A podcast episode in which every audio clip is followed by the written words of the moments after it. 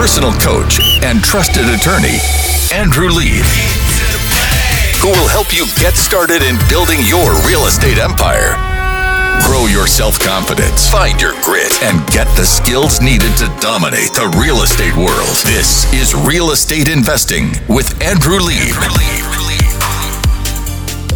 Coronavirus quarantines just never end. It just it keeps extending and extending. And I, I, I was reading that it might be another year or something like that. And I saw the governor extended till April fifteenth already the essential service orders, where if you're a non-essential employee, you really have to work remotely, which has been a real predicament throughout the entire real estate law profession because it doesn't say law or attorney or anything is essential. And these closings a lot of times need to be essential. So what I've done is I've brought Steven Siliato, who runs the closing transaction department at Lieb at Law, my law firm, and I've brought him he's on the line with us right now. And I just got some questions because he's he has I think nine closings this week. And I want to understand how he's doing this and doing it legally because you want your lawyer to do legal things. How you doing, Steve? Not bad, not bad. How you guys doing this weekend? Uh, you know, I, I, have had an emotional roller coaster. I, I got to tell you, I've been eating my feelings. I don't know if you've done that. I had sirloin steak last night. Tonight I'm going to have some fillets. I just, I just, I feel like you don't have to worry about your cholesterol. You know how they always say if you eat someone else's meal, it's not your points in Weight Watchers. I feel like when you're eating in a quarantine, you don't get fat. So, and by the way, you know we have winter weight. Why can't we have an extended winter weight if we're not going to bikini season anyway? So I'm. I can tell you, I'm gonna have to let a few pants out uh, in the next couple of weeks because uh, all we do is eat. I've been wearing sweatpants every day. It's like my new my new um, muumuu, and it's really been a great experience. Uh, sexy's back. So anyway, what I was just talking about, Steve, is that they have this New York State on pause executive order, and that started some time ago. And then what happened is it said essential employees and spe- essential services were the only people allowed to work, and then we didn't. No one knew what that meant, and what happened is the governor has the Empire State Development and they put out guidance, the guidance on Executive Order 202.6. And if you were to check that out, you could read this guidance if you just went to esd.ny.gov forward slash guidance dash executive dash order dash 20 26. You could probably just Google it and find it as well. But it's the guidance for determining whether a business or enterprise is subject to a workforce reduction under recent executive orders.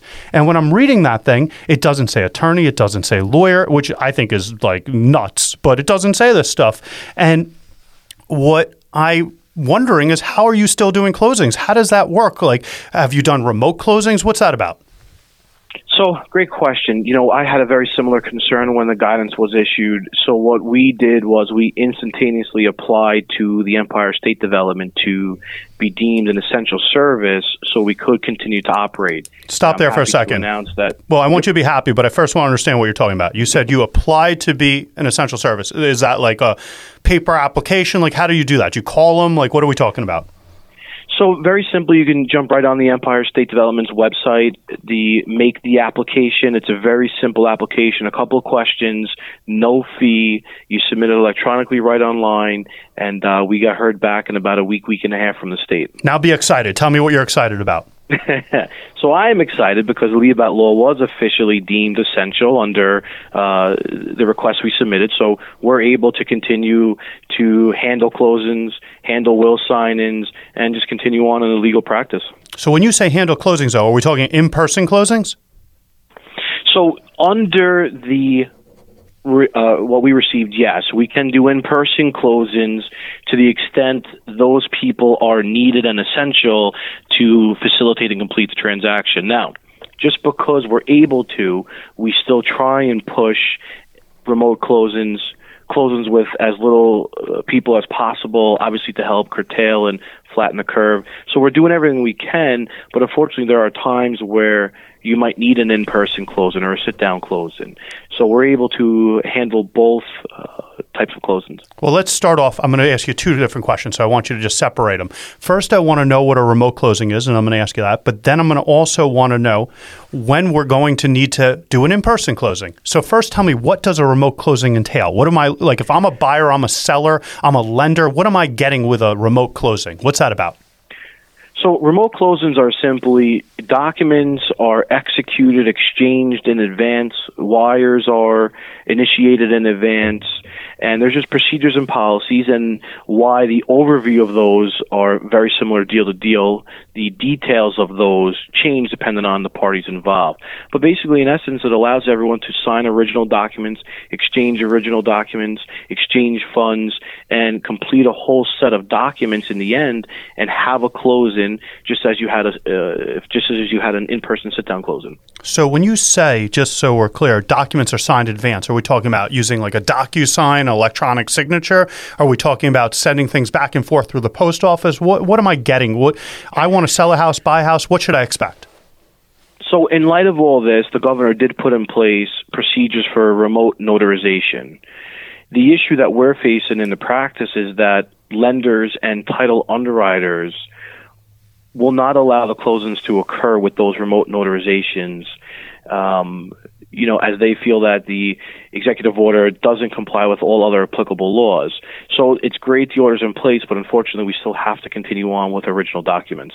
So when you say uh, title underwriter, basically you can't close without getting title insurance if you're getting a loan, and you're an idiot if you close even if you're not getting a loan without title insurance, right? Oh yeah, one hundred percent. The bank's not going to let you close if they don't have a title insurance policy. And quite frankly, I would never let one of my clients close without a title insurance policy. That's your protection. You'd be waiving the biggest protection you have in your real estate transaction, and it simply would just be a very big mistake. Just real quick, what does it protect you for? So, title insurance protects you from a few things. First and foremost, that you are the true record owner of the house on the date of the closing and it also protects you that you take the property free and clear of judgments, liens, mortgages, any encumbrances as they call them, anything that would affect title, except for your mortgage, but it's your mortgage, so that's okay. Additionally, depending on how you handle the transaction with the survey or not, you will have protections for the boundary lines of your property. So when you say that they that you need this insurance, you're not joking. Like you're not closing if the title insurance company says you're not closing. I could tell you I would not personally, nor let any person in my own family close without title insurance. And what you're saying is that the way the governor did this executive order, while it's really good about the notarizations, it's still problematic as well as the electronic signature law because there's carve outs and exceptions. And what we really need in New York State is a really clear, concise, solid law that says both electronic signatures and electronic notarizations are admissible are fileable when you're dealing with the county clerk, that they're binding, that they're solid, that they're going to protect all these people. Is that what I'm getting from you? 100%. And one of my hopes when things somewhat resume to normal is that based upon what's transpired, maybe the legal community can urge that and can put in uh, place procedures to help expedite closings in the future with electronic signatures and electronic notarizations. So if you're someone that agrees with me, I need you to go email your congressperson, that's your New York State senator, your New York State assembly person, and tell them for the need for this because we need this to be put in place. Moving on, though, I did promise you I had a second half of that question, Steve. And I said to you, I wanted to know what a remote closing was. And then I said, there's going to be times that we need to do it in person. And so you now have a right, uh, uh, the way I'm understanding it, from the Empire State Development to go to an in person closing when necessary. That's true, right? So we do. So under the order that we received, we're able to, to handle in-person closings if needed because uh, it's essential in the actual transaction. And just to understand, there's some major penalties if you do this and you're not permitted. Meaning that in Executive Order 202.8, it says that you're violating the public health law, which would get you a fine of $2,000 per violation. In Executive Law 202.11, it says you could be charged with a violation of law. You can get charged with a violation of the Uniform Code. It says you can be charged with a violation of local building code. It, the one that freaks me out the most is you could be removed by the police, given an appearance ticket, a notice of violation. They can give you a do not occupy order for the whole property. So playing with this and doing a closing when you're not allowed is no good. So no, it's it's very scary. I mean, like you mentioned, the fines, the potential license issues. It's just not worth it. Um, you know, I know we have clients to represent and people want to close and we want to advocate for them, but we have to keep in mind the safety of us, our clients, and do what we have to do to get everyone through these times. And this doesn't just apply to lawyers. So if you're any person that's deemed non essential, and again, it's extended till April 15th now, and I'm guessing it's going to be extended after that, and you want to do your business in person because you think it's a necessity, you should listen to Steven Siliato and tell him how to apply. You just go to what is it, Steve? you can go to the Empire State Development's website. It's esd.ny.gov forward slash COVID dash 19 dash help.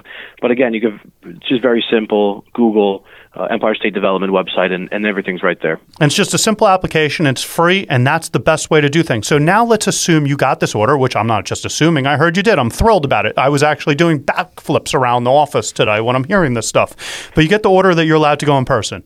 But for people that don't know Steve, he's really a family man. And beyond being a ruthless closer that will do anything to make a deal happen, his kids come first. He puts pictures on the Facebook all the time. He's a good guy. And you're not bringing COVID to your house. So, what are you doing to protect yourself and your clients when you do an in person closing? We're all trying to put procedures in place and it depends on where we're closing and what their accommodations are. So offices that have multiple conference rooms, what we're doing is we're sticking buyers and sellers in different rooms.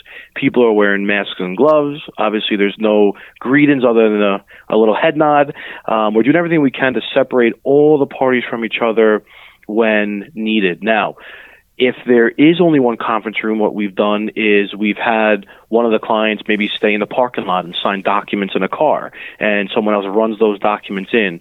So we're doing everything we can to keep people separate as best as possible, but it all depends on where we're closing and what accommodations they have.